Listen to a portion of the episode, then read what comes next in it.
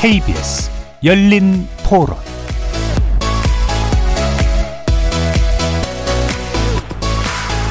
안녕하십니까. KBS 열린 토론 정준희입니다.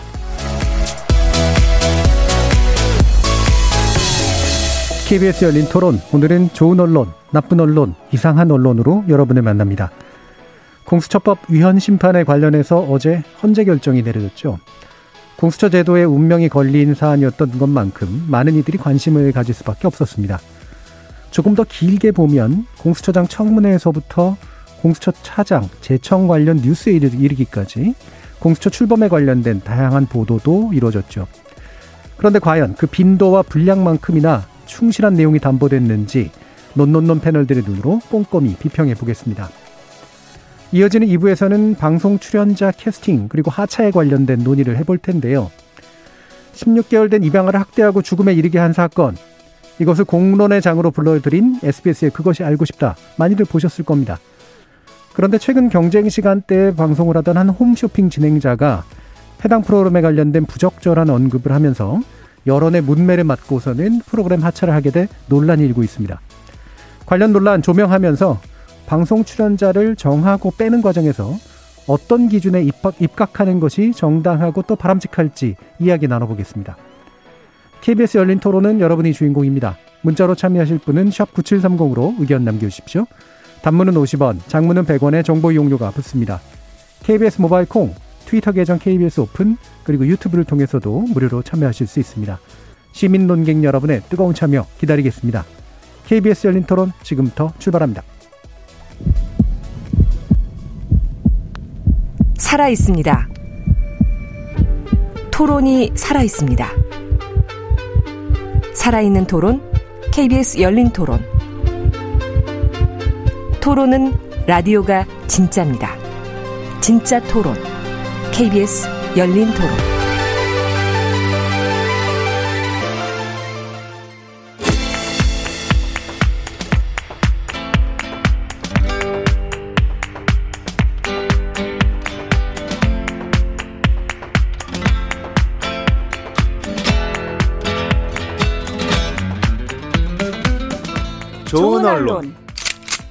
나쁜 언론, 이상한 언론?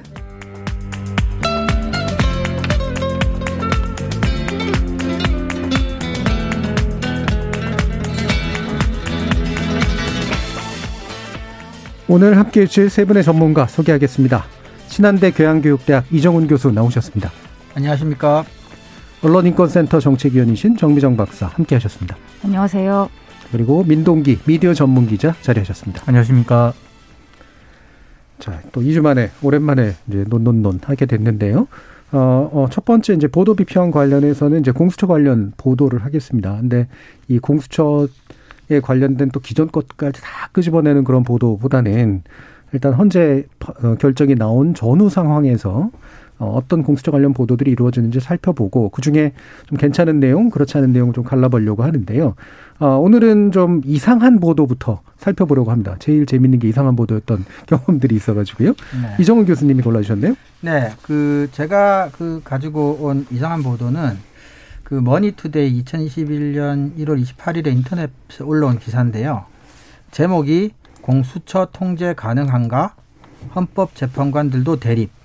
일단 합헌이라는 음. 제목의 기사입니다. 예.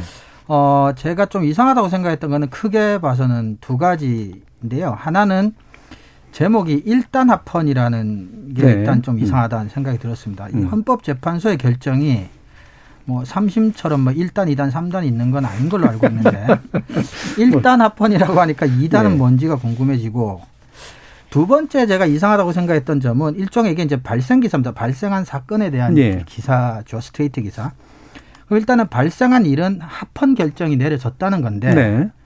보도 내용은 소수 의견 즉 위원과 관련된 내용이 음. 보도 기사 내용 한 90% 정도를 차지하고 예. 다수 의견에 대한 내용은 한 10% 정도 비중 정도밖에 되잖아요. 그래서 왜 발생 기사가 발생한 일을 주로 다루지 않고 헌법재판소 절, 어, 절차에 일단 합헌 이단 합헌 뭐 이런 것도 이상하지만 발생 기사를 합헌으로 발생이 된 기사를 왜 위헌이라는 쪽으로 더 많이 보도를 하고 있는지가 이상하다, 의아스럽다 예. 이렇게 생각해서 이 기사를 한번 뽑아봤습니다. 음. 일단 이제 제목에 일단 합헌이라고 하는 말이 들어간 게 이상하다. 네.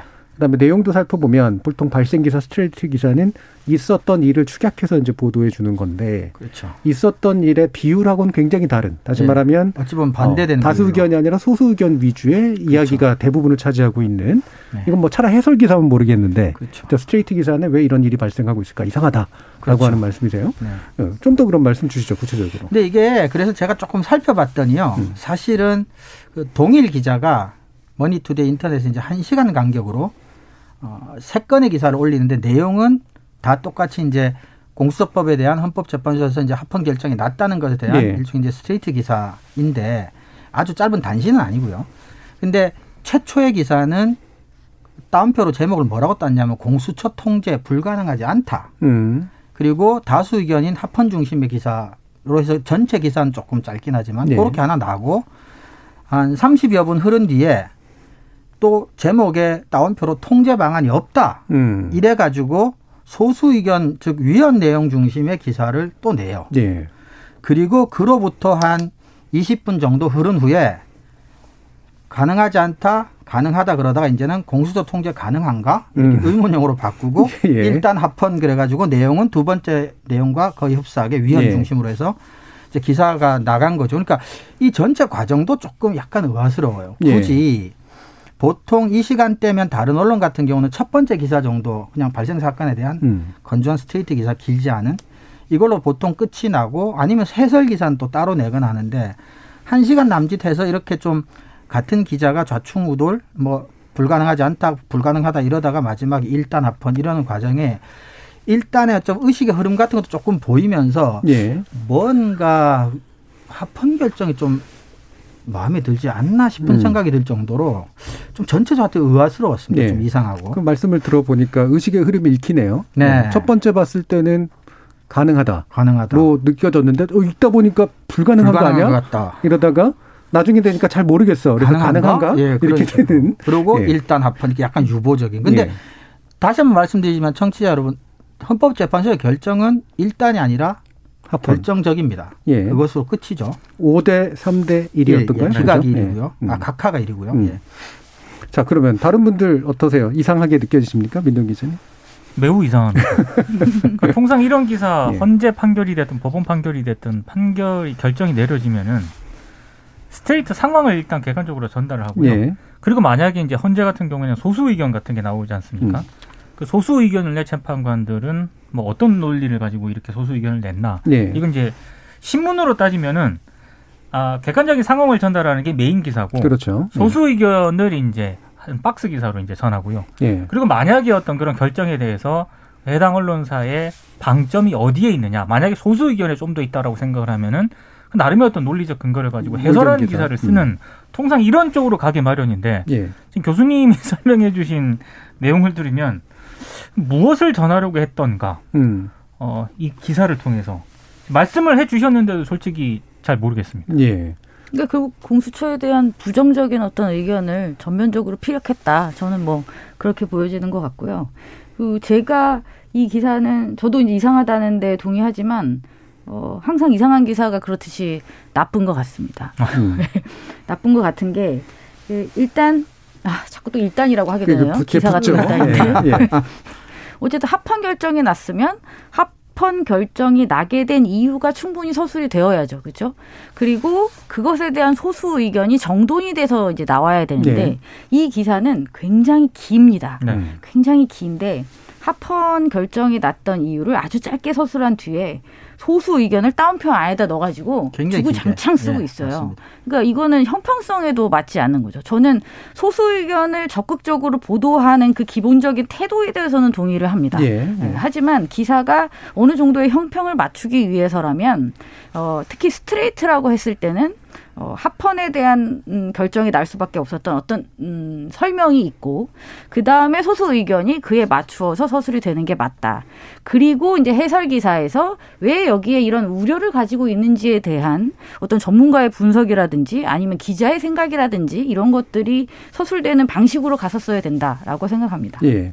제가 그 내용을 좀 보면서는 저는 소수 의견이 뭐 무슨 의견인지를 잘 몰랐었다가 또이 기사들을 보면서는 아 소수 의견이 이런 의견들이었구나. 그리고 그 소수 의견이 나름대로 되게 합당한 고민을 담고 있다는 생각이 좀 들었어요. 음. 그러니까 공수처라는 제도가 이게 뭐 상권 분립을 뭐 위배한다 이런 거는 제가 볼 때는 큰 의미는 없는 거고 다만 행정의 각부에 속하지 않은 상태이기 때문에 혹시라도 발생할 수 있는 통제 장치의 부재로 인해서 어 과도한 어떤 권력이라든가 과도한 인권 침해가 발생하지 않을까라고 하는 부분에 대해서 충분히 헌법적으로 고민한 내용들은 좀 읽히거든요. 비록 이제 소수 의견으로 나왔지만 그러면 이제 이후에 이게 이제 비록 헌법적 결정으로서의 의미는 없지만 만약에 이제 그 법을 손볼 때가 있다면 그 법을 손볼 때 이 소수 의견들을 참조해서 그렇죠. 기본적으로 어느 정도의 통제 장치를 좀 더 마련하는 그런 방향으로의 어떤 어, 그렇죠. 어, 제입법 이런 것들에 대한 어떤 나름의 근거를 제공하는 측면들이 있어서 뭐 괜찮았다는 생각은 들었거든요. 근데 말씀처럼 이제 이게 그러면 전반적으로 정보를 전해주는 거에 있어서는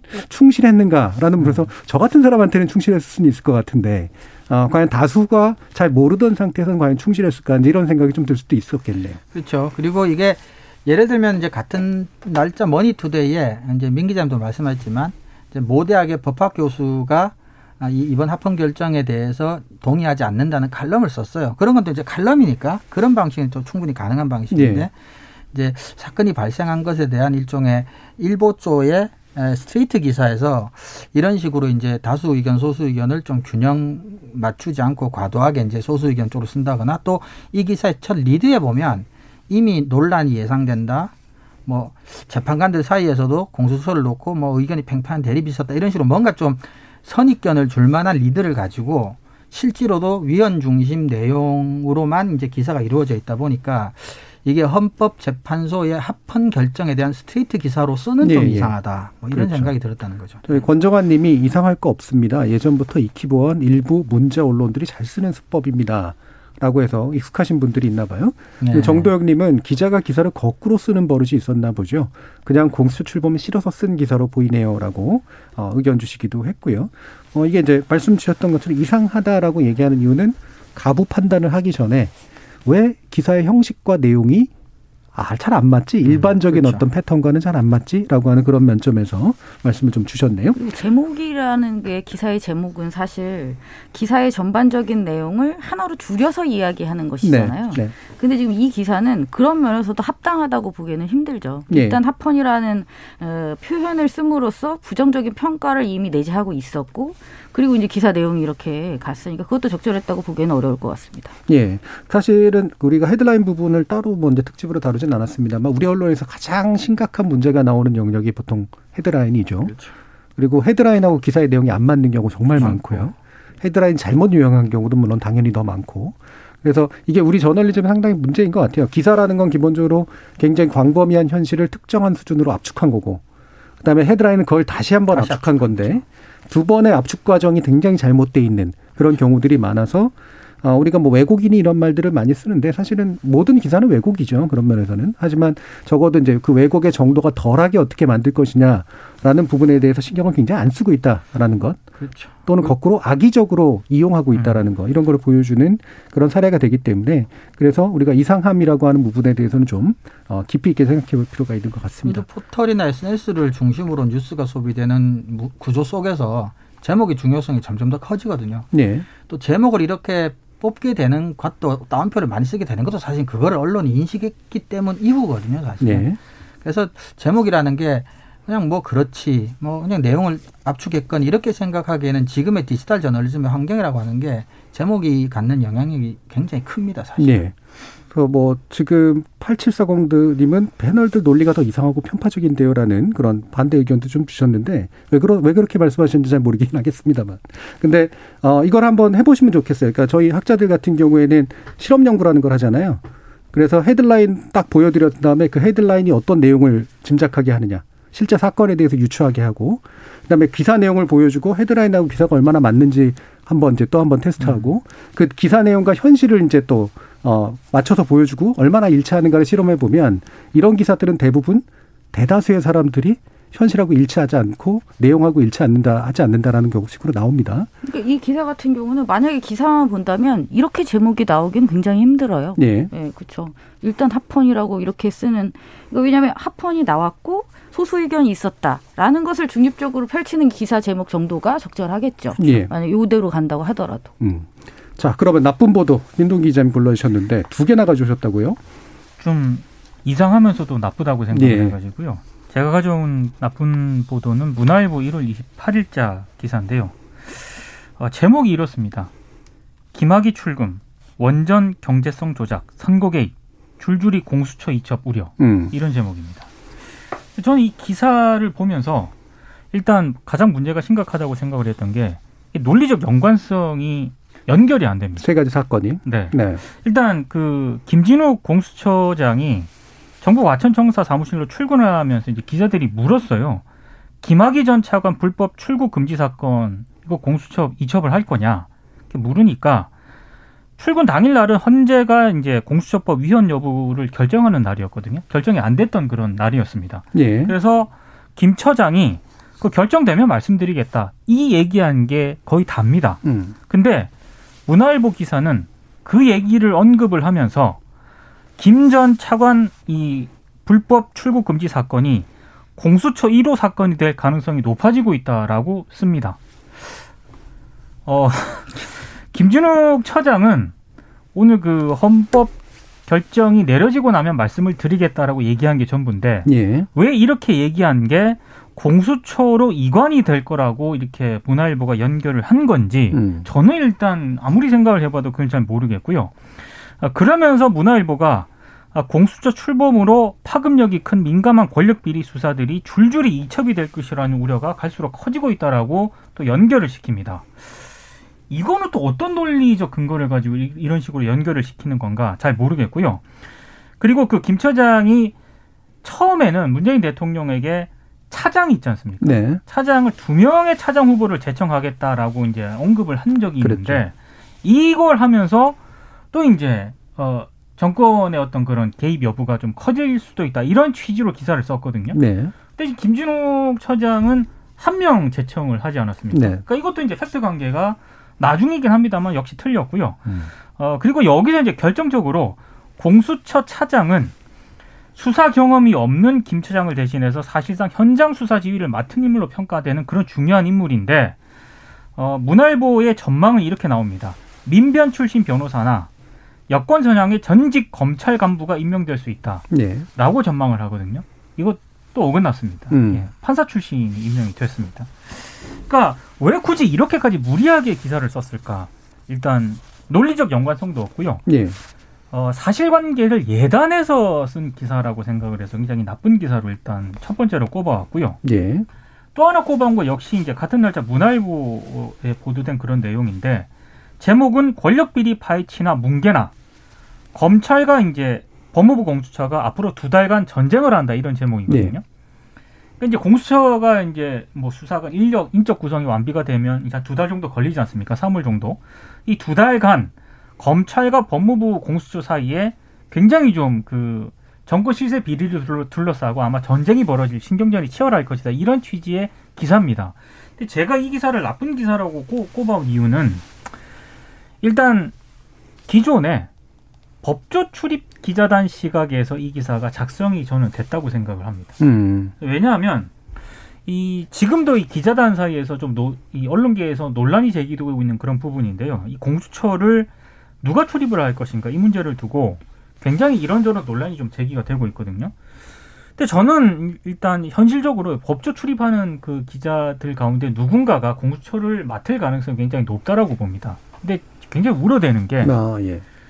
어, 법조 출입 기자단 중에 누군가가 그 기, 매체도 법조 출입 기자가 여러 명이 있지 않습니까? 그 기자 중에 한 명이 이제 공처를 흔히 말해서 커버를 하게 되면은 기존 어떤 법조 출입 기자단의 시각에서 공수처를 바라볼 가능성이 굉장히 많고요. 예. 그렇게 되면은 공수처의 출범 취지 자체가 권력 기관들 간의 어떤 상호 견제 균형 이게 이제 기본 음, 취지인데 그런 취지를 제대로 주목해서 그런 취지를 살리는 기사를 쓰기보다는 검찰과 이 검찰의 기존 검찰의 시각을 바탕으로 공수처와 검찰 간의 갈등, 예. 혹은 공수처 법무부와 검찰 간의 갈등 이런 식으로 보도할 가능성이 굉장히 높거든요.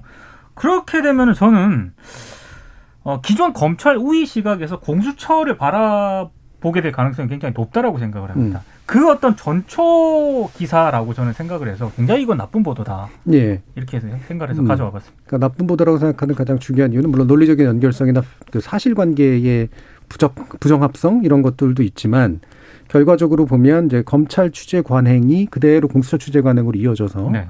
어, 검찰의 시각에서 이제 공수처를 취재함으로써 생기는 어떤 문제 같은 네. 것들이 충분히 있어 보인다라는 그런 말씀을 주셨네요. 어, 다른 두 분 어떻게 생각하시나요? 이정훈 교수님?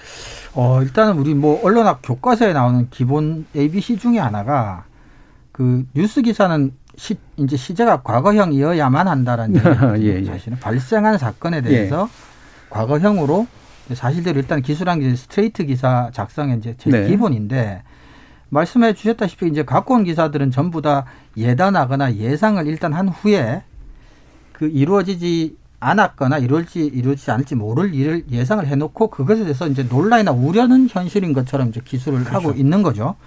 그러니까 앞에 말이 사실이 아닐 경우에는 우려나 논란은 처음부터 걱정하지 않아도 되는 일이 될 수도 있는데 이렇게 되다 보니까 이것은 조금 좁은 의미로 뉴스를 규정하자면 뉴스가 아닌 것이라고 말할 수도 있, 는 정도의 음. 보도라고 저는 생각합니다. 예, 그러니까 이 부분이 되게 중요한 지적을 해주셨는데 우리나라는 엄밀히 말하면 모든 기사가 해설 기사예요. 맞아요. 네, 좋은 해설 기사가 아니라 예상 기사에 굉장히 가깝습니다. 그리고 저는 심지어 뭐라고 표현하냐면 그 예단이라는 표현을 쓰셨습니다만 미래에 자신들이 일어나지 않았으면 좋겠을 일을 방지하기 위해서 간보기 해주는 이제 그런 기사의 성격들이 굉장히 많아요. 그러니까 사전에 차단하는 거죠. 그러니까 흔히 말하는 우물의 독불이기를 하는 거죠. 그러니까 이러이러한 것들을 얘네들이 할까봐 그쪽에 다 나쁜 거 따라 딱- 딱지 달아놓고 외통수로 하나만 열어줘가지고 그쪽으로 쭉 하고 나가게 만드는.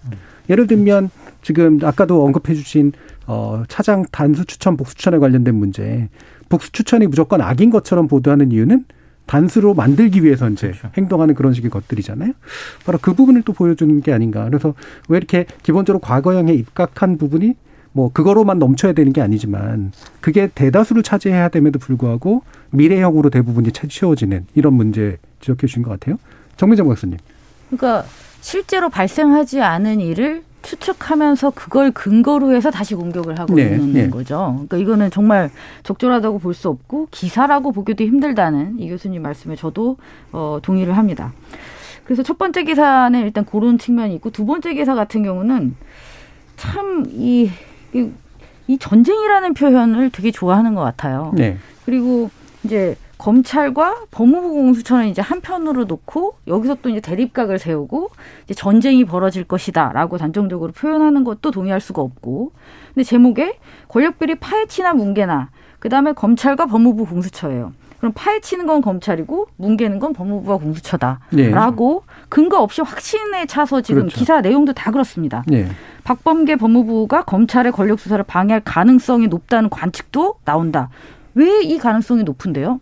그러니까 그런 것에 대한 설명이 없다는 거죠. 그리고 이제 단정을 해버리고 그걸 가지고 또 비난을 하고 박 장관은 검찰 영향력을 행사할 것이다라고 전망했다. 그러니까 아까 기자님이 말씀하셨듯이 이건 철저하게 검찰의 입장에서 서술된 기사라고밖에는 볼 수가 없죠. 예. 그리고 지금 벌어지지 않은 일에 있어서 누구 편을 든다는 것도 적절하지 않고 만약에 어, 제도적인 결함으로 인해서 우려가 되는 사항이 있다면 그것을 있는 그대로 쓰면 돼요. 음. 이러할 가능성이 있다라고 했을 때 그럼 이렇게 해야 된다라고 하면 되는 거지 벌어지지 않은 것을 전제로 해서 비판을 하는 것은 바람직한 방향이 아니라고 봅니다. 예, 지금 4일 이사님이 헌재 합헌 결정은 현 정부 헌재 합헌 결정이지 번복 불변의 합헌 결정은 아닙니다.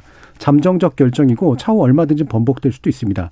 일부 언론의 관련 보도를 나쁜 언론으로 호도하면 안 됩니다라는 의견 주셨는데 제가 이건 바로 말씀드릴 텐데 어, 다들 아시는 내용이죠. 이 부분은 예.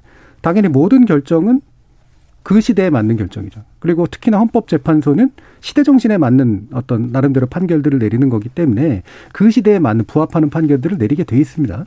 그래서 이게 이제 일단이라고 하는 말을 붙인 것이 오해를 만드는 것, 아까 얘기했던 이심 삼심이 마치 있는 것처럼 그렇게 얘기를 하는 것이라든가 현재 시대에 현재에 맞게 판단이 내려졌는가라는 부분을 얘기를 해야 되는 상황에 마치 이것이 언제나 대단히 언제든 뒤집힐 수 있는 그런 판결인 것처럼 얘기하는 것의 문제를 지적한 것이지 이거는 불변의 결정이다라는 말을 하는 게 당연히 아니죠. 그렇죠. 영원하진 않지만 결정이 내려지자마자 음. 다음 정권도 아니고 몇 시간도 안 흐른 시점에서 일단 합헌이라고 하는 것은 뭔가 의도가 있는 건가 이상하다라는 생각이 들었다는 거죠. 예. 그리고 저는 한 가지만 추가해서 말씀드리자면 합헌 결정에 반대하는 입장을 가질 수 있다고 봅니다. 네. 그렇다면 네. 의견 기사를 얘기죠. 통해서 음. 지금 합헌 결정이 이렇게 났고 이- 이런 이유로 합헌 결정이 났는데 내가 볼 때는 합헌은 맞지 않는다 라고 썼으면 되는 거죠. 네. 차라리 그런 기사라면 저희가 이렇게 문제 삼을 이유는 없습니다. 그러니까 이상한 보도라고 하는 게요. 이게 얘를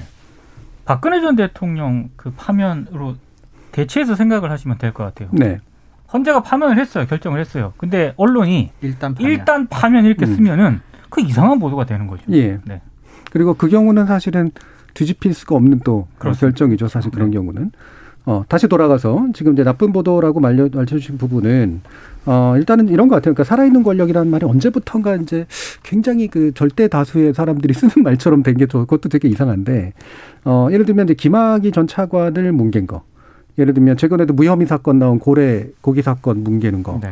그렇죠? 그 다음에 얼마 전에 있었던 그 술집에서 접대한 사건 뭉개는 거 이거 다 검찰 안에서 일어나는 일이잖아요. 그 검찰은 살아있는 권력일까 아닐까에 대한 그런 질문하고 연결이 되지 않습니까? 네. 예, 민동 기자. 그러니까 이게 음 이게 문화일보만의 그 기사의 문제는 아니고요. 예. 상당수 기성 언론들이 지금 윤석열 총장 체제의 어떤 검찰을 살아있는 권력을 수사하는 검찰 예. 이런 식으로 프레임을 음. 짜고 어, 지금 법무부라든가 이제 공식적으로 출범을 한 공수처는 이런 살아있는 권력을 수사하는 검찰을 뭉개려고 하는 그런 예. 조직으로 자꾸 이제 그런 프레임으로 짜게 만들거든요. 근데 어 상당수 기성 언론들이 지금 교수님께서 말씀하셨지만 그 검찰이 지금까지 검찰 내부에 했던 그런 문제점들, 예. 어, 비리 검사에 대한 그런 어떤 수사 제대로 했느냐, 다 사실상 뭉갰다라고 저는 생각을 합니다. 음. 그 그런 부분에 대해서는 왜 주목을 하지 않느냐? 그거는 도대체 그러면 살아있는 권력이 아니라 검찰 내부 문제마저도 제대로 수사하지 못하는 그런 네. 검찰인데 그런 검찰의 문제점에 대해서는 상당수 언론들이 또 주목을 하지 않거든요. 음. 그러니까 굉장히 기울어진 운동장 이런 얘기가 아니라 너무 검찰에 대해서 어, 상 기성 언론들이 호의적인 시각을 가지고 있다. 그 왜 그럴까? 결국에는 또 법조 출입 기자단 문제라든가 예. 검찰 출입 기자단의 문제를 제기할 수밖에 없는 그런 음. 상황입니다. 제가 늘 주장하는 건데 권력은 종류가 많고요. 그리고 모든 권력에는 인격을 부여하면 안 됩니다. 네. 이를테면 착한 권력이 있고 나쁜 권력이 있는 게 아니라 권력을 나쁘게 쓰는 경우가 있고 잘 쓰는 경우가 있는 그런 것일 뿐인 거죠. 그래서 예를 들면 문재인 정부는 나쁜 정부냐 아니냐 별로 중요하지가 않아요. 그 정부가 쓴 권력이 제대로 쓴 권력이냐 그렇지 않냐의 문제죠. 사실 공수처도 언제든 대단히 나쁜 짓을 할 수 있는 권력인 거고 그렇죠. 검찰도 마찬가지고 지금 재판부 사법부도 역시 마찬가지고요. 언론도 마찬가지입니다. 그죠? 저희들도 마찬가지고요. 그러니까 어느 정도 영향력을 가진 모든 존재들은 그 영향력이 오용될 수 있을 가능성을 전제로 깔고 바라봐야지 특정 상황에서 어, 특정 권력은 한두 개만 있는 거라고 생각을 하고 그게 선하거나 악하거나라고 하는 걸 인격을 부여해 버리면 상당히 좀 오해가 만들어진다라는 말씀을 또 드리고 싶네요. 자, 그러면 좋은 보도 정미정 박사님 이번에도 어려움이 좀 많으셨다고요? 항상 음. 제가 능력이 좀 떨어지는 것이 아닌가라는 생각을 하게 될 정도로 좋은 보도를 찾을 때 좀 고생을 하는 것 같습니다. 어, 그리고 또 이게 기간을 늘려잡았으면 좋은 보도를 좀 더 찾을 수 있었을 것 같아요. 네. 근데 이제 올해 이제 요 합헌 결정 그 앞뒤로 이제 기간을 좁히다 보니까 이 공수처 자체에 대한 어떤 보도보다는 이 결정, 현재의 결정을 중심으로 한, 그 다음에 이후 인선과 관련된 보도들이 많다 보니 특별히 좋다고 고르기에는 좀 어려움이 있는 기사들이 대부분이었습니다. 큰 문제 없이 그냥 어, 단신으로 전, 어, 전하는 기사들이 많았기 때문에 찾기가 좀 힘들어서 약간 방향을 틀어서 그래서 법조기자단 문제 쪽으로 접근을 해서 기사를 어, 두어 개를 가져왔습니다. 먼저 가져온 기사는 이제 한겨레의 기사입니다. 예. 법정가는 법조 기자단 카르텔 언론 스스로 대안 찾아낼까라는 기사인데요. 어, 이 부분은 저희가 이전에도 법조기자단 문제를 다루었었는데 이제 그것에 이어서 보도를 한 것으로 보시면 될 것 같습니다. 예. 그러니까 어. 법조 출입을 원했지만 사실상 거부당한 미디어 전문 매체 미디어 오늘이 있고요. 탐사보도 매체 뉴스타파 그리고 셜록이 있습니다. 이 매체들이 민주사회를 위한 변호사 모임과 함께 검찰 법원을 상대로 한 행정소송과 헌법소원에 나설 것을 예고했다라는 내용의 기사입니다. 그래서 법조기자단 카르텔 문제에 대한 지적을 또 하고 있고요. 그다음에 거기에서 또 우려되는 지점들에 대해서 기사에서 서술을 하고 있는데 제가 이 기사를 가져온 이유는 사실 법조기자단 카르텔 문제에 대해서는 미디어 오늘 같은 경우는 지금 연속 기사를 계속 내고 있습니다. 네, 다, 다, 다, 내용 좋더라고요. 계속, 예, 네. 내용이 아주 좋고 음. 충실합니다. 기자들을 직접 인터뷰하기도 하고 해외 사례를 가져오기도 하고 그 다음에 또 최근 나왔던 기사를 보면 아까 기자님도 이제 말씀을 하셨는데 그 출범 앞둔 공수처에 를 법조 기자단이 또 접수를 하게 되는 것이냐라는 우려를 담은 기사도 어, 있기도 했습니다. 그래서 어, 사실상 이 관련한 기사들은 미디어 오늘이 가장 충실하게 잘 지속적으로 잘 쓰고 있다라는 네. 부분은 인정할 수 있을 것 같고요. 음. 근데 제가 이 한결에 이 기사를 가져온 이유는 일단 미디어 전문지가 아닌 일반 일간지가 이 문제에 천착을 해서 이렇게 꾸준히 보도를 하고 있다라는 점을 저는 긍정적으로 평가하고 싶었고요. 그리고 또 단순히 문제를 지적한 정도가 아니라 직접 기자단 간사들한테 문의해서 규정이 어떤 바꾸려는 움직임이나 논의가 혹시 있는지를 다 직접 확인을 했고요. 그리고 또 이제 언론 학자들 예, 그다음 전문가들에게 연락을 해서 이 문제점에 대해서 다시 한번 질문을 하고 그거에 대한 우려를 또 아주 길게 충실하게 분석 기사를 냈다는 점에서 긍정적으로 평가를 해서 이 기사를 가져와 보았습니다. 네. 또 마침 말씀을 이 기사들을 얘기해 주셨으니까 아까 이제 민동 기자님 말씀하신 거랑 연결지어서 생각이 좀 되는데 어, 그러니까 법조 기자의, 그러니까 검찰 출입 기자의 문제로 공수처를 바라보는 또는 대립적으로 이제 취재하는 경우들이 생길 위험도 있지만 저는 공수처가 어 상당히 만약에 욕심을 부리면 언론은 굉장히 이용하려고 할 가능성도 되게 높다는 생각이 음. 들거든요. 어떤 방향이든 간에. 네. 왜냐하면 초기 출범한 거고 관심도 많고 여기서 흘러나오는 게 단독될 가능성이 굉장히 높잖아요. 그러면 공수처가 여론을 조성하기 위해서 사실 우호적인 기자들을 이렇게 쭉 포섭해서 흘려주기 식으로 해가지고 어, 자신의 권력을 강화하는 데 쓰게 될 가능성이 상당히 높은 거거든요. 네. 그럼 법조기자단이 단순히 접수하는 게 아니라 법조기자단보다 더 나쁜 형태가 나타날 가능성이 상당히 좀 있는 것이죠. 어떻게 보세요? 그러니까 저는 공수처가 출범을 해서 어, 뭐 누가 누가 1호 수사 대상이 될 것이냐 언론들의 관심 여기에 집중이 되는데 저는 네. 저의 관심 조금 달라요. 그러니까 공수처가 이제 공식적으로 수사 라인 수사단을 구상을 해가지고 이제 출범을 하기 전에 흔히 말해서 이제 공보 라인을 짤 거 아닙니까? 네. 그러면 이제 기사단 운영이라든가 이런 것도 분명히 고민을 할 텐데요. 음. 어, 기존의 어떤 기성 언론 중심의 기자단 중심으로 출입처 어떤 개념으로 이렇게 짤 경우에는 방금 그 교수님 말씀하신 그런 부작용도 굉장히 우려가 된다고 생각을 합니다. 예. 그래서 공수처가 상호 권력 기관의 어떤 상호 뭐 견제라든가 혹은 고위공직자에 대한 부패 이런 거를 정말로 잘 살릴 거라면은 뭐 개방형 브리핑제라도 이렇게 그러니까 기존 어떤 출입처 제도와는 다른 방식의 어떤 그 브리핑 제도를 도입을 하면서 가는 게 저는 공수처 출범 취지에 맞다라고 생각을 하거든요. 예. 그래서 이 공수처가 출범을 하면서 지금 어떻게 그 부분을 어떻게 지금 음 뭐 입장을 내놓을 것인가 밝힐 것인가 저는 이제 그걸 좀 주목해서 보고 있거든요. 예. 아직까지는 뭐 고민하고 있다라는 정도만 지금 언론에 보도가 되고 있습니다. 음, 이정 교수님. 또 다른 차원에서 그 정진희 교수님 우려가 있을 수가 있는데 그 조국 전 장관도 그렇지만 뭐 호불호와 선악을 떠나서 이제 그 법조 기사가 사회적으로 양적으로 질적으로 이슈가 되는 경우는 대부분 피의자가 이제 고위공직자거나 사회적으로 이제 관심도가 굉장히 높은 인물들인데 네. 공수처는 설치 이제 그 의도 자체가, 자체가 음. 그런 사람들만 다루게 될 거니까 그렇죠. 이제 어떻게 보면 그동안에 법조기사가 문제시 되었을 상황과 유사한 상황들이 조건적으로는 반복될 가능성이 굉장히 많기 때문에 것보다 잭팟이죠 사실은 많이 잭팟이죠. 그래서 네. 기자단이 그냥 법조기자단의 출입자 하나 더 생기는 정도로 그냥 양쪽으로만 확대되는 정도에 네. 그친다면 공수처 발 모든 보도가 사실상 논란이 되는 보도가 될 가능성도 조금 과장하자면 뭐 있다라고도 말할 수 있을 것 같습니다. 예. 그래서 저는 선제적으로 이번에 새롭게 출범하는 공수처에서 어, 기자단 운영과 관련된 명백한 원칙을 빨리 공표를 했으면 그렇죠. 좋겠다라고 네. 그렇죠. 생각하고 있습니다. 그리고 이제 그 피의 사실 공표에 관련된 여러 가지 어, 법무부 시행령으로 나와 있거나 검찰에서 뭐 나름대로 채택한 것보다 훨씬 더 수준 높은 그렇죠. 것을 빨리 만들어둬야 되죠. 안 그러면 뭐 첫 선거부터 아마 상당히 문제가 될 가능성들이 꽤 있습니다.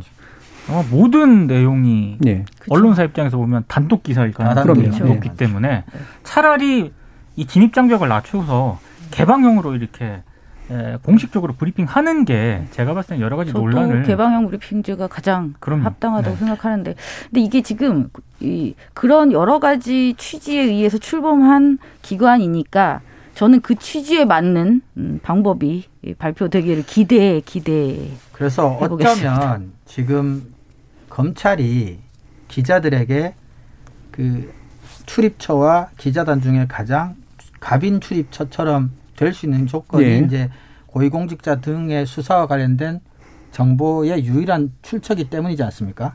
이제 공수처 이렇게 되고 나면 지금은 뭐 이렇게 누구 시각에서 누굴 본다고 하지만 장기적으로는 법조 출입 기자단의 핵심은 공수처가 될 가능성도 그렇죠. 사실은 상당히 많고 헤게모니가 옮겨갈 가능성이 그렇죠. 있죠. 예. 고위공직자 수사가 검찰이 이제 공수처로 이관되고 나면 검찰한테는 언론으로 봐서는 그렇게까지 아주 아주 아주 중요하고 핵심적인 정보원은 뭐 과거보다는 덜 될 가능성도 상당히 많지 음. 않나 그런 생각도 합니다. 예. 어, 지금 이주윤 님이 언론은 입맛에 맞지 않으면 누구든 어떤 집단이든 도마에 올리곤 합니다. 비판, 비평 얼마든지 할 수 있지만 진영 논리에 함몰된 관점에서만 바라보니 문제라고 생각을 합니다. 라고 의견 주셨고요. 8588님은 한겨레 기자들이 데스크에 항의했던 거 잊지 마세요. 언론은 진영을 떠나 현실에 대한 냉철한 분석이 있어야 합니다. 경찰이 법무부 차관의 택시운전사 폭행 증거 뭉갠 것에 대한 보도도 같은 맥락입니다라는 말씀 주셨는데 마침 이 의견을 주셔서 간단히만 지금 한겨레 기자들이 데스크에 항의했다. 요 얘기 가지고 이제 하신 분 있잖아요. 어떤 내용인지 민동기 기자님 간단히 좀 얘기해 주시죠. 그 한겨레 현장 기자 한 40명 정도가요. 한겨레 법조 보도가 그러니까 데스크 주도로 정권 편향적으로 작성되고 있다라는 성명을 발표를 했습니다.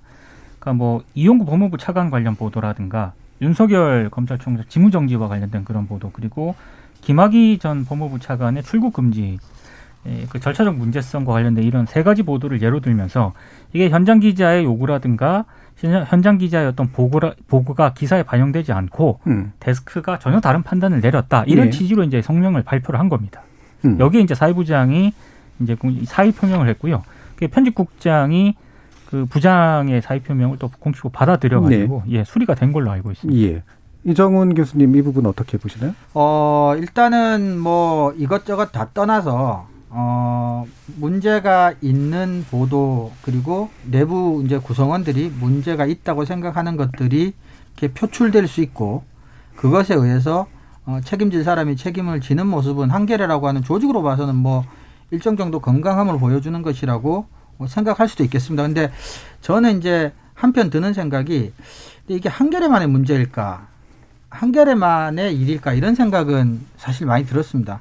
그러니까 그 기자도 완전치 않고 어 언론사도 완전치 않기 때문에 뭐 오보나 또는 뭐 편향이나 이런 것들은 우리나라 모든 언론에 사실은 숙명처럼 지워져 있는 짐인데 에, 한겨레만의 일은 아니라고 생각이 들어요. 그래서 예. 사실은 다른 언론사에서도 이런 성찰 반성 같은 것들이 좀 계속 이어졌으면 그래서 하나의 조직으로서 자사의 언론을 좀 건강하게 유지하는데 자사의 구성원들이 좀 기여를 했으면 좋겠다 뭐 이런 생각은 해봤습니다. 음, 뭐 한겨레라는 게 원래 조직 문화 자체가 이렇게 위아래 없이 그렇죠. 이렇게 서로 치고받는 이제 이런 문화가 있는 것도 맞는데 방금 그 말씀 주셨지만 한겨레만 그럴까 그러지만 어 이거 굳이 제가 이런 비유를 하고 싶어요. 그러니까 얼마 전에 당 대표가 이제 사임한 그래 당적까지 없어진 정의당 문제를 보면 당 대표가 사과까지 할 정도니까 저 당은 정말로 성추행이 많겠구나 이렇게 생각한 거랑 똑같아요.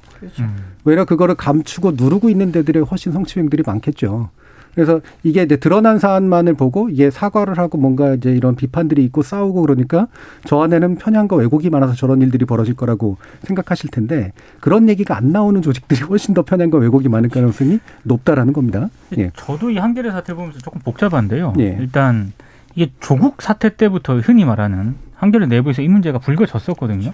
근데 저는 이게 그 흔히 말해서 편집국 간부들, 네. 편집국장단을 비롯한 이런 간부들의 책임이 일단 크다고 봅니다. 왜냐하면 어떤 식으로든 내부 토론을 하든지 해가지고 이 문제를 정리하고 넘어가야 될 네. 사안인데 그렇죠. 이게 정리가 안 됐다라고 하는 거는 기본적으로 일단 책임이 있다라고 그럼요. 생각을 하고요. 예, 예. 그러면서도 좀 저 현장 기자들한테도 아쉬운 점은 있습니다. 그러니까 친정부라는 그런 소리 네. 이라는 그런 들어 들어야 했다라는 그 성명에 그런 부분이 있더라고요. 근데 언제까지 이 우리 언론은 음. 친정부냐 반정부냐 이런 프레임으로 작동이 돼야 되는가? 네. 오히려 그런 잘못된 프레임에 대해서 저는 굉장히 좀 치열하게 토론을 할 그런 분야라고 생각을 하는데 음.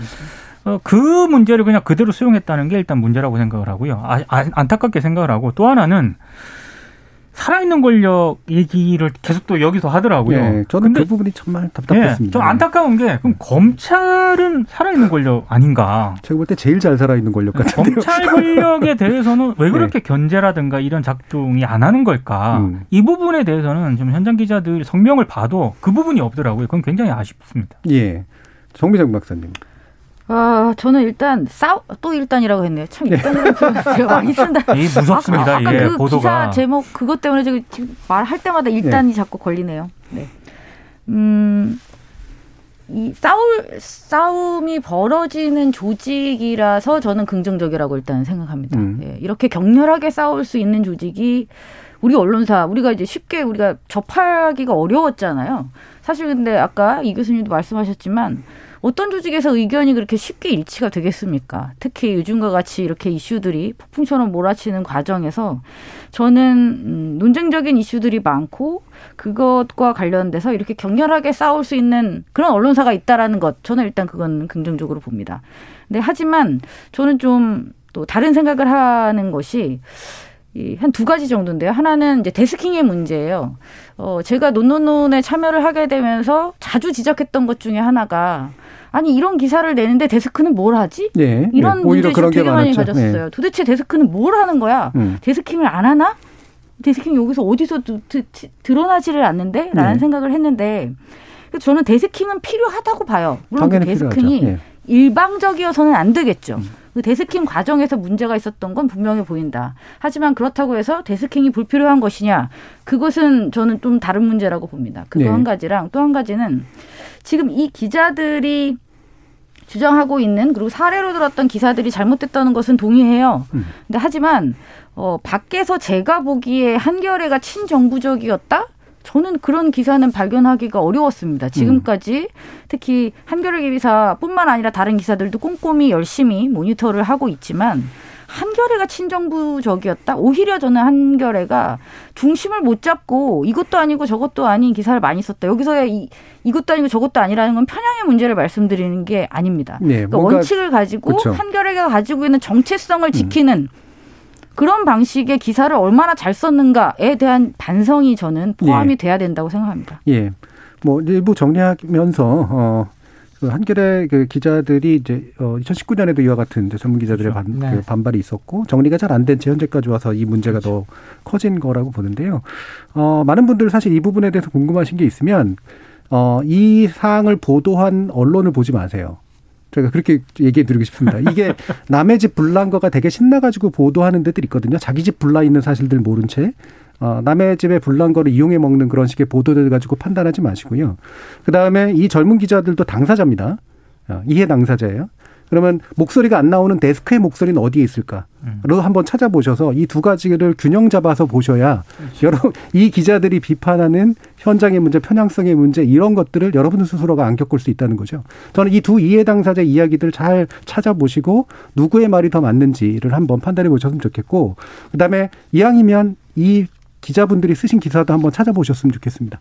예. 그러면 이 기자들이 정말 제대로 된 비판들을 하고 있는지 아닌지를 아마 판단하실 수 있을 거라고 생각을 합니다. 자, 그럼 일부 논의는 이 정도까지 어, 하겠습니다. 어, 여러분은 KBS 열린 토론과 함께하고 계십니다. 토론이 세상을 바꿀 수는 없습니다. 하지만 토론 없이 바꿀 수 있는 세상은 어디에도 없습니다.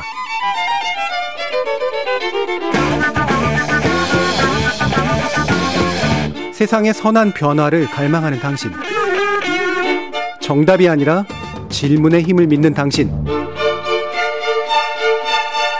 우리 KBS 열린 토론에서 만납시다.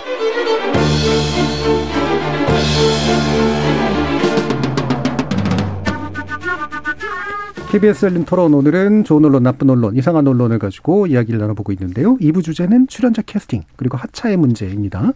어, 민동기 미디어 전문 기자, 언론인권센터 정책위원이신 정미정 박사, 친한대 교양교육대학 이정훈 교수 이렇게 세 분의 전문가와 함께하고 있습니다. 자, 오늘의 뭐 일단 그 사례가 되는 건 한 두 가지 정도인데요. 어, 하나가 이제 어, 요즘 유행을 하고 있는 오디션 프로그램에 관련된 거고 또 다른 한 가지가 홈쇼핑 이제 채널에 관련된 거였죠. 이 두 가지가 정확하게 일치되는 사례는 물론 아니긴 합니다만 어, 사람들을 출연시키는 과정에서 생기는 문제 그리고 하차시키는 과정에서 생기는 문제 이 부분을 한번 들여다보자라는 건데요. 일단 오디션 프로그램에 관련된 거 이정훈 교수님이 좀 간단히 소개해 주시죠. 네, 그 한 케이블 음악 방송의 경연 프로그램에 출연해서 여덟 명을 뽑는 중결승까지 진출했던 송인효 씨 이야기인데요.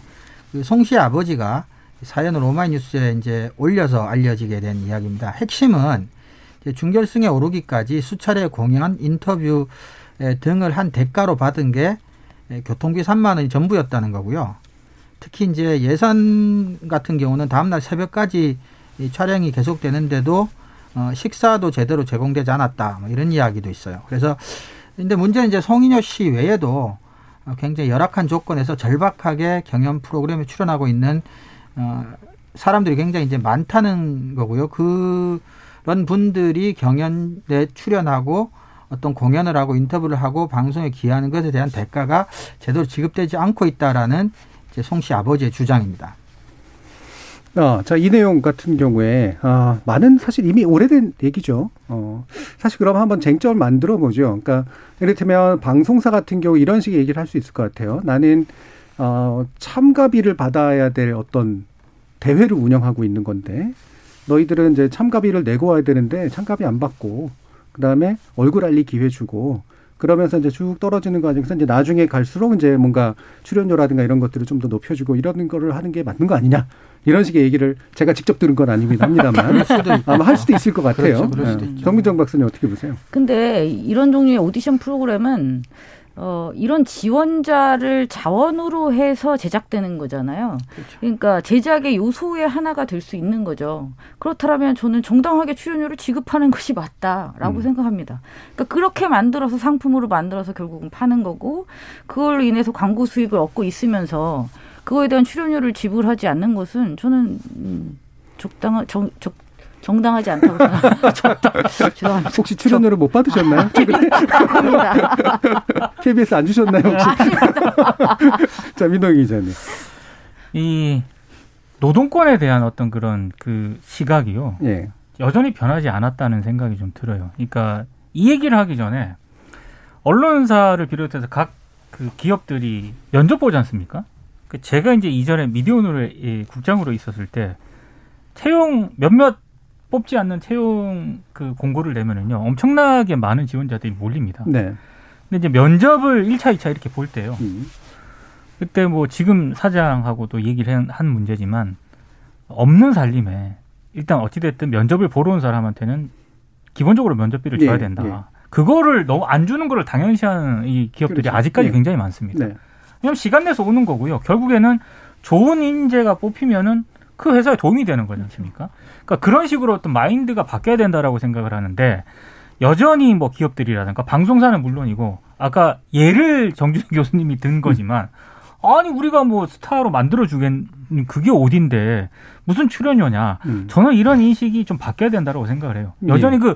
그이 문제를 노동권의 문제로 생각하지 않는 게 가장 큰 문제인 것 같습니다 그렇죠 가장 그러니까 그리고 노동권이고 이게 뭐 개별의 노동들은 아니긴 합니다만 사실은 이제 저작권의 관점에서 보면 그렇죠. 초상권이거든요. 그렇죠. 네. 네. 그러니까 그 초상권을 활용해서 자신들이 상업적 수익을 얻는 거기 때문에 이게 뉴스 프로그램 찍는 게 아니잖아요. 네. 그렇기 때문에 노동이 됐건 또는 초상권의 관점에서 됐던 간에 자신들의 상업적 이득을 위해서 누군가를 출연시키는 과정에 대해서는 작든 크든 정당한 보상이 이루어져야 된다라는 게 기본 관점이 된다는 말씀이시죠. 네. 예, 이정훈 교수님 어떻게 보세요? 네, 두 분 말씀에 동의하고요. 특히 이들의 그게 배려든 너희들이 성공을 시켜주려는 우리의 노력이든 어쨌든 이, 이, 이 사람들의 출전과 어, 패스와 그러니까 성공과 실패가 이런 프로그램의 핵심 컨텐츠라는 데 있어서는 뭐 두말할 여유가 없, 을 것 같습니다. 근데 뭐 간단하게 조금만 더 보태자면 아마 이런 문제도 좀 있을 것 같아요. 뭐 더 많이 사랑하는 사람이 약자다라는 뭐 유명한 영화 대사도 있는 것처럼 뭐 더 절실한 사람이 약자인 상황이 아닌가. 그래서 출연자 입장에서는 다 알지만 이 특히 이제 우승했을 때와 우승 직전에라도 어쨌거나 탈락했을 때 사이에 비용 대비 기대 효용이 이제 출연자한테 너무 크다는 거죠. 그래서 그 모든 불평등들을 스스로 감수하게끔 만드는 상황 같은 것도 조금 있지 않나. 어, 그럼에도 불구하고 어쨌거나 정당한 대가를 지불하는 것은 그게 온당한 조처가 아닌가 그렇게 생각합니다. 예. 지금 장호민 님이 방송가에서는 대부분 그런 행태로 청년의 열정페이가 오히려 더 강화되고 있습니다라는 말씀 주셨는데 어, 방송가에서 약간 일해 보신 경험이 있으신 것 같은 그런 느낌이 드는 어, 문자 메시지예요.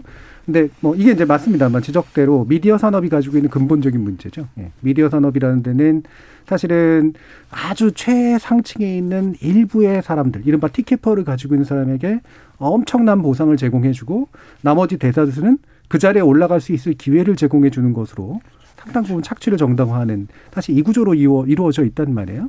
어, 민동기 기자님 어떻게 생각하세요? 결국에는 이게 음. 유지될 수 있는 게 저는 이정훈 교수님이 얘기한 음.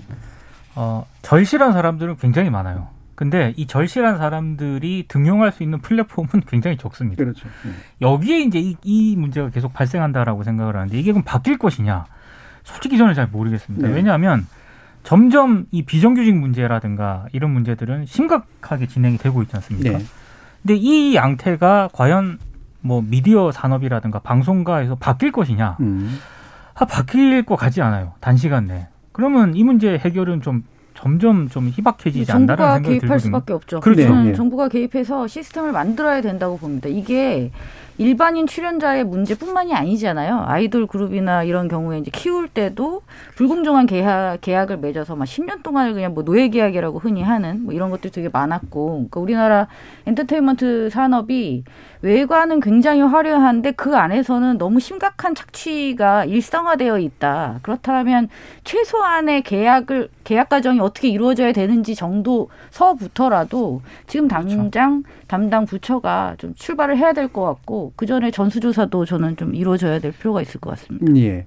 어 이게 이제 아마 이제 뒤에 나오는 어떤 것하고 연결이 될 텐데, 그러니까 뭐, 뭐 끝에서 말씀드릴까 했었는데 아, 이미 얘기가 나왔으니까 사실은 이제 모든 그 공정 거래를 규율하는 것의 기본은 바탕이 되는 거는 이제 기본권으로서의 이제 노동이라든가 이런 초상권이라든가 이런 것들에 대한 당연한 보상과 함께 그 다음은 계약이잖아요, 계약. 계약이죠. 계약이라고 하는 거는 사실 뭐냐면 당사자들이 대등한 존재라고 생각하고 그렇죠. 보통 그들 사이의 계약을 인정해 버리는 게 보통 계약의 핵심인데 그러나 대등하다고 생각되지 않는 경우들이 분명히 있는 거죠. 그래서 생기는 불공정 계약이 있는데 이게 이제 바로 거래 능력이 얼마만큼 크기가 크냐 작냐의 이제 문제죠. 그래서 대등한 거래 당사자라면 그들이 어떤 계약을 맺건 어, 인륜에 벗어나지 않는 한은 그들끼리의 판단에 의존하는 거지만 대등한 당사자가 아닌 경우에는 국가가 개입을 해야 돼서 그렇죠. 국가가 이제 그 나머지 격차를 메꿔주는 역할을 하는 건 이제 이 부분이 어, 공정거래 규율에 있어서 가장 핵심이 되는 거라고 볼 수 있는데 바로 여기서 어, 거래 당사자들이 정말 어떤 위치에 놓여져 있는가를 음. 감안한 계약의 형태를 이제 어, 표준으로 좀 제시해주는 이런 게 좀 필요한 때가 아닌가라고 생각을 맞습니다. 해봅니다. 어, 뭐 뒤에서 아마 좀 더 그 얘기 해볼 수 있을 것 같고요. 네, 그거하고 유사하지만 사실은 굉장히 방향이 좀 다른 사례가 바로 이제 홈쇼핑에서 일어난 일이죠. 어, 김세롬 씨 관련된 문제인데 민동 기자님 좀 설명 좀 해주시죠. 굉장히 간단한 내용입니다. 이 방송인 김세롬 씨가 홈쇼핑에 이제 자주 많이 등장을 하는데요. 네. 지난 23일 홈쇼핑 생방송 도중에 제품을 이제 홍보를 하고 있었는데 비슷한 시간대에 그것이 알고 싶다, SBS 그것이 알고 싶다가 이제 끝나는 시점이었습니다. 네. 그때 이제 김세롬 씨가 그것이 알고 싶다 끝났냐 지금 그게 중요한 게 아니다 이렇게 발언을 해서 네. 지금 논란이 빚어졌었는데요. 어, 마침 그때 SBS 그것이 싶다 그것이 알고 싶다가 했던 방송이 흔히 말하는 그 정인이 사건이었거든요. 네. 그러니까 이건 좀 심한 거 아니냐라는 그런 비판이 제기가 됐고요. 결국에는 김세롬 씨가 이 본인의 어떤 부적절한 발언에 대해서 사과를 했습니다만 아, 그럼에도 불구하고 굉장히 좀 비판 여론은 이제 잦아들지 않았고 결국에는 해당 홈쇼핑이 김세롬 씨의 프로그램 하차를 결정을 하게 됐습니다. 예. 자, 여기서 이제 쟁점들이 몇 가지가 좀 나오는데 일단은 우리가 상황 판단을 할 때 김세롬 씨가 이제 사실 정인이 사건을 염두에 두고 이와 같은 발언을 한 것이냐. 그리고 이 발언이 일반적인 홈쇼핑에서 굉장히 독특한 발언이었느냐에 음. 대한 판단도 좀 필요하고 그러니까 의도성이 있었냐 없었냐의 문제겠죠.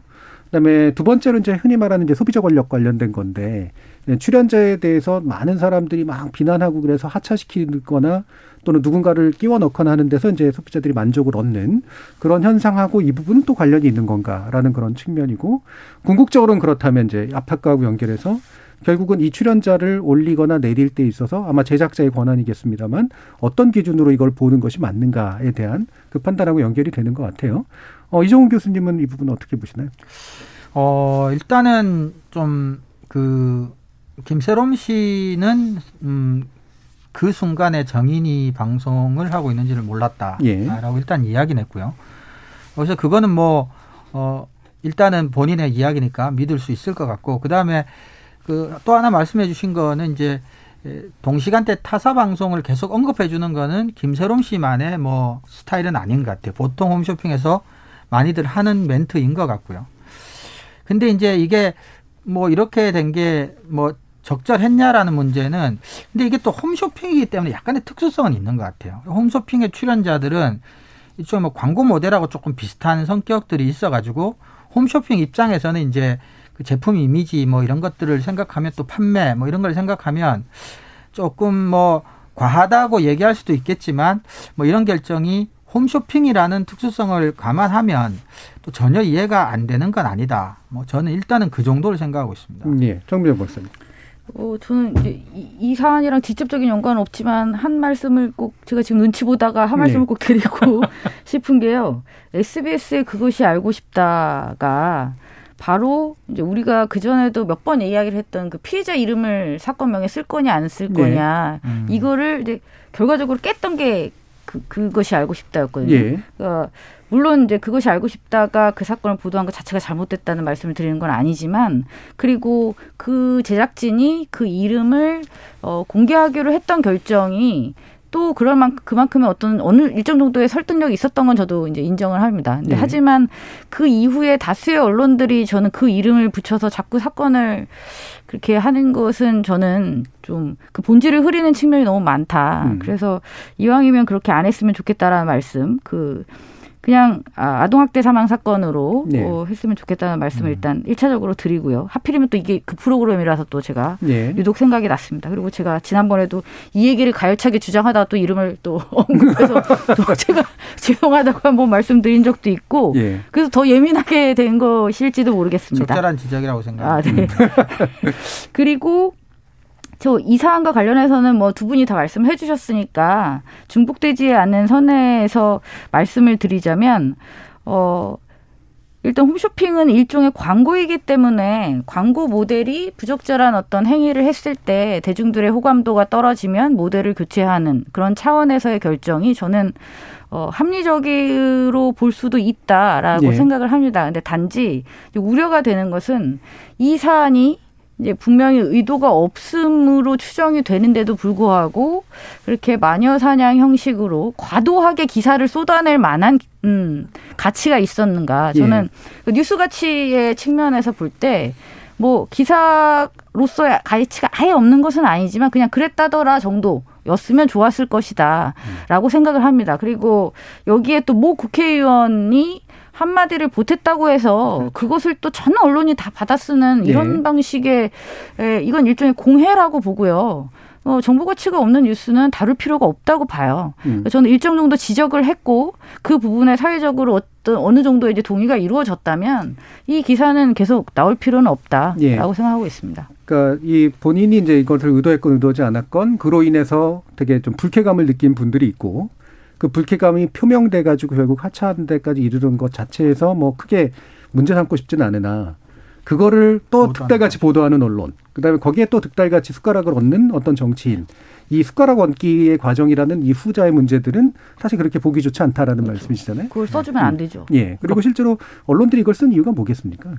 그 정- 클릭이죠. 이 사건에 대해서 정말로 김서롬에 대해서 분노하고 그 다음에 이 사건 그 입양당해서 학대당한 그 아이의 어떤 슬픔에 부- 공감하기보다는 이렇게 해서 일어난 불 불길이 굉장히 좋은 거잖아요. 그러니까 지금 맥락과 예. 그 의도성을 봤을 때 그 없, 의도성 자체는 없다고 보여지고요. 예. 아까 이종훈 교수님도 말씀해 주지만 요즘 홈쇼핑 방송에서 이런 거 굉장히 일반적으로 그렇죠. 사용하는 그런 그 표현 방식이거든요. 네. 그러니까 그런 측면에서 봤을 때 그 발언 자체는 부적절했지만 여러 가지 맥락이라든가 상황을 고려했을 때 의도성이 없기 때문에 예. 당사자도 일단 사과를 했고요. 그러면은 그냥 정말 어 굳이 뭐 기사화해야겠다면은 단순 어떤 그런 기사 해프닝성 정도로 넘어가면 저는 적절하다고 생각을 하는데 득달같이 언론들이 보도를 하거든요. 예. 그러니까 요즘은 정말 어 몇몇 기사들을 보면서 이런 걸 굳이 알아야 되나라는 생각이 드는 기사가 굉장히 많습니다. 예. 예. 뭐 전혀 다른 얘기긴 한데 어 언제까지 우리는 조국 전 장관 딸이 어딜 지원하고 예. 어딜 떨어지고 이런 것까지 알아야 되는가? 그러니까 음. 김세롬 씨도 저는 그냥 이게 본인이 사과했으면은 언론들 보도도 그 정도 선에서 저는 머물러야 된다라고 생각을 하는데 사과를 하고 여러 가지 그 본인도 이렇게 사태를 마무리 지으려고 하는데 언론들의 보도는 굉장히 과한 측면이 있는 거죠. 예.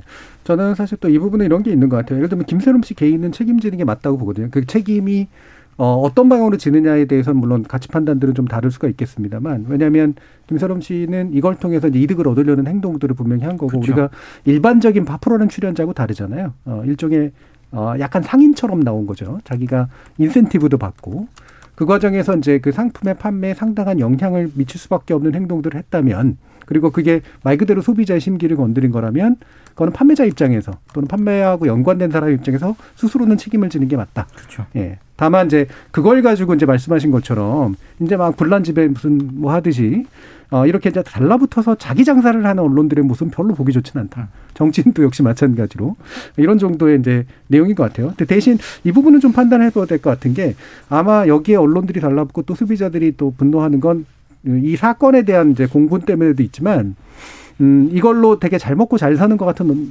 연예인 보기 싫어하는 것도 사실은 좀 있는 것 같거든요. 약간 질투라든가 시기라든가 이런 게 있어서 그게 사건이 마침 떨어지면, 그러니까 말 그대로 우리가 공격할 만한 일들이 떨어지면 실제로 욕 먹을 것 이상으로 욕을 먹어서 어, 말 그대로 고꾸라뜨리고 싶어 하는 그런 심리 같은 것도 일부 사람들에겐 있지 않은가라는 생각도 좀 있어요. 어떻게 보세요, 장민정 박사님? 어, 대중의 심리라는 게 예. 항상 선한 방향으로만 작동하지 않는다는 것은 뭐 우리 모두 동의하는 일일 겁니다. 저는 그렇기 때문에 언론이 거기에서의 어느 정도 그 정보를 전달하되 과도하지 않고 지나치지 않은 방식으로 그러니까 지금과 같은 보도 행태는 그런 대중 그러니까 사람들 더 나쁜 사람을 만드는 거죠. 네. 계속 욕하게 물 갖다 주는 거죠. 계속 음. 던지는 방식. 저는 그런 거는 좀 어, 지양했으면 좋겠다는 생각입니다. 예, 이렇게 뭔가 뗄감을 자꾸 제공해 그렇죠. 줘가지고 네. 화내라 화내라. 예, 야, 이것도 이랬다더라. 음. 뭐 이러면서. 음. 지금 NB 0378 15065님이 음. 김세롬 씨만 탓해야 할까요? 중요한 안건 덮으려 다른 소리로 물타기하는 엉터리 방송 언론인들도 내보내야 하지 않나요? 홈쇼핑만의 문제가 아닙니다. 이런 얘기를 해주셨는데요. 어, 아까부터도 말씀드렸지만 이제 홈쇼핑과 또 일반 출연자와는 출연자가 출연자였던 상태라든가 조건이 좀 다르다. 그리고 궁극적으로는 결국은 캐스팅의 힘을 가지고 있는 PD 내지 뭐 CP라고 보통 부르죠. 제작자가 결국은 이제 권한 안에서 이제 판단해야 될 문제인데 그 권한을 넘었거나 또는 모자랐거나 했을 때 이제 문제가 되는 거 아니겠습니까? 그래서 결과적으로 우리 좀 오늘 내용을 정리하면서 이렇게 뭔가 어 이런 방송에서 출연 권력, 그러니까 출연자를 정할 수 있는 힘, 이게 이제 캐스팅 권력이라고 얘기할 수 있죠. 이것을 어느 수준에서 적절히 사용해야 정당함이 있고 어느 수준을 넘어서면 부당함이 있는가에 대해서 한번 어 생각을 좀 같이 좀 나눠봤으면 좋겠어요. 정민정 박사님부터 얘기해 볼까요? 음, 저는 이번 홈쇼핑 사건 같은 경우는 어, 그러니까 그런 경우가 많이 있잖아요. 방송을 검증 없이, 그러니까 출연자에 대한 검증 없이 방송을 내보냈다가 나중에 출연자가 이제 문제되는 어떤 행동을 했다기보다는 과거의 어떤 행적들이 밝혀지면서 네. 문제가 되면서 방송사가 왜 이것도 검증을 안 했냐라고 했던 사건들이 좀 이제 꽤 있었습니다.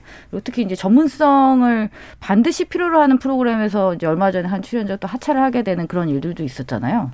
이제 그런 일에 있어서는 충분히 저는 엄격해야 된다고 생각해요. 근데 이러한 식의 생방송을 중심으로 흘러가는 홈쇼핑에서 이렇게 벌어질 수 있는 이런 사안은 저는 이 사안은 정말 해프닝이었다라고 보고 싶고, 근데 대신 저는 이 사건이 그런 의미는 있을 것 같아요. 생방송이고 이제 물건을 팔다 보니까 나타나는 굉장히 잦은 실수들이 있어요. 호스트들이 쇼호스트들이 네. 하는 거기에 어느 정도 이렇게 좀 이제 앞으로 조심하게 되는 이런 긍정적인 효과는 있지 않을까. 네, 네 그건 다행이라고 생각합니다. 사실 그 유튜브로도 비슷한 의견 주신 분들이 있는데요.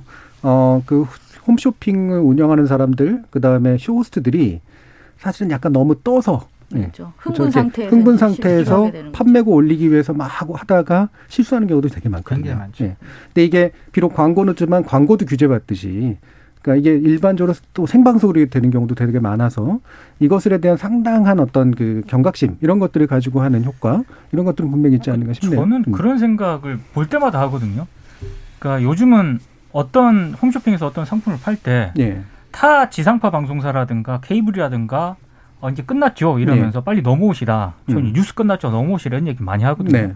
근데 이게 일반 같은 얘기처럼 하고 있는데 어, 그런 얘기를 그렇게 이제 일상적으로 할 거면 모니터를 해야 된다라고 저는 생각을 네, 합니다. 네. 홈쇼핑 업체에서 그렇죠. 만약에 네.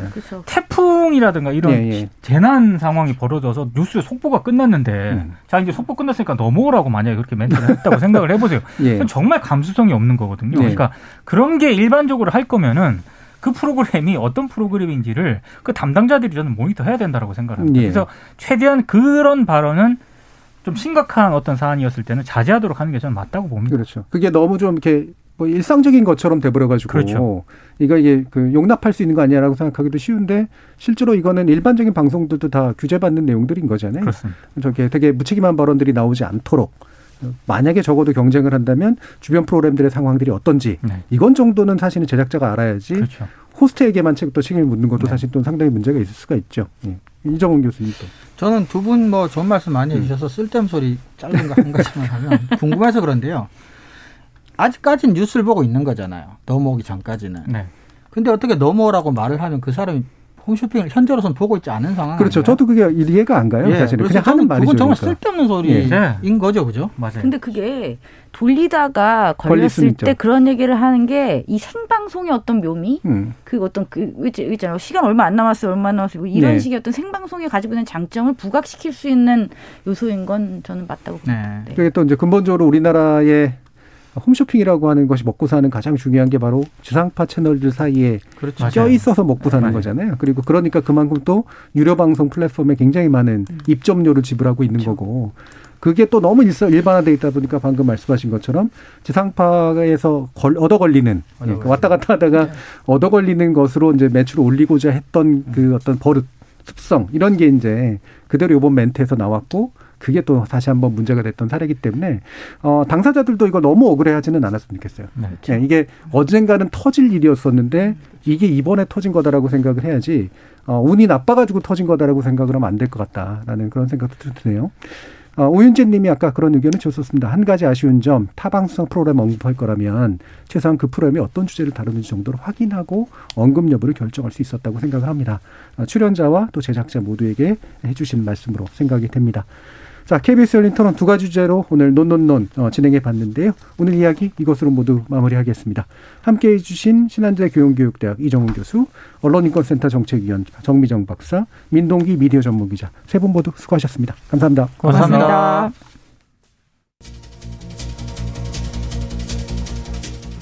모든 조직에는 직무와 권한이라는 게 있습니다. 직무는 정해진 일의 종류와 내용을 그리고 권한은 직무에 관련된 의사결정력을 가리키죠. 잘 굴러가는 조직은 직무와 권한이 명확하게 설정돼 있습니다. 그게 너무 잘 돼 있어서 발생하는 관료주의가 문제라면 문제지만 직무와 권한이 불명확한 조직보다는 차라리 관료주의가 그나마 낫다는 사실 조직 생활을 경험해 보신 분이라면 너무나 잘 아실 겁니다. 우리 사회가 너무 오랜 기간 서열, 위계, 강압에 시달렸다 보니 마치 누구나 다 참여하고 누구나 다 의사결정을 하는 것이 최선인 양 생각하는 경우가 많은데요. 직무와 권한 명확히 지키는 거 책임이기 때문에 중요한 겁니다. 저는 다음 주 월요일 저녁 7시 20분에 다시 찾아뵙겠습니다. 지금까지 KBS 열린 토론 정준이었습니다.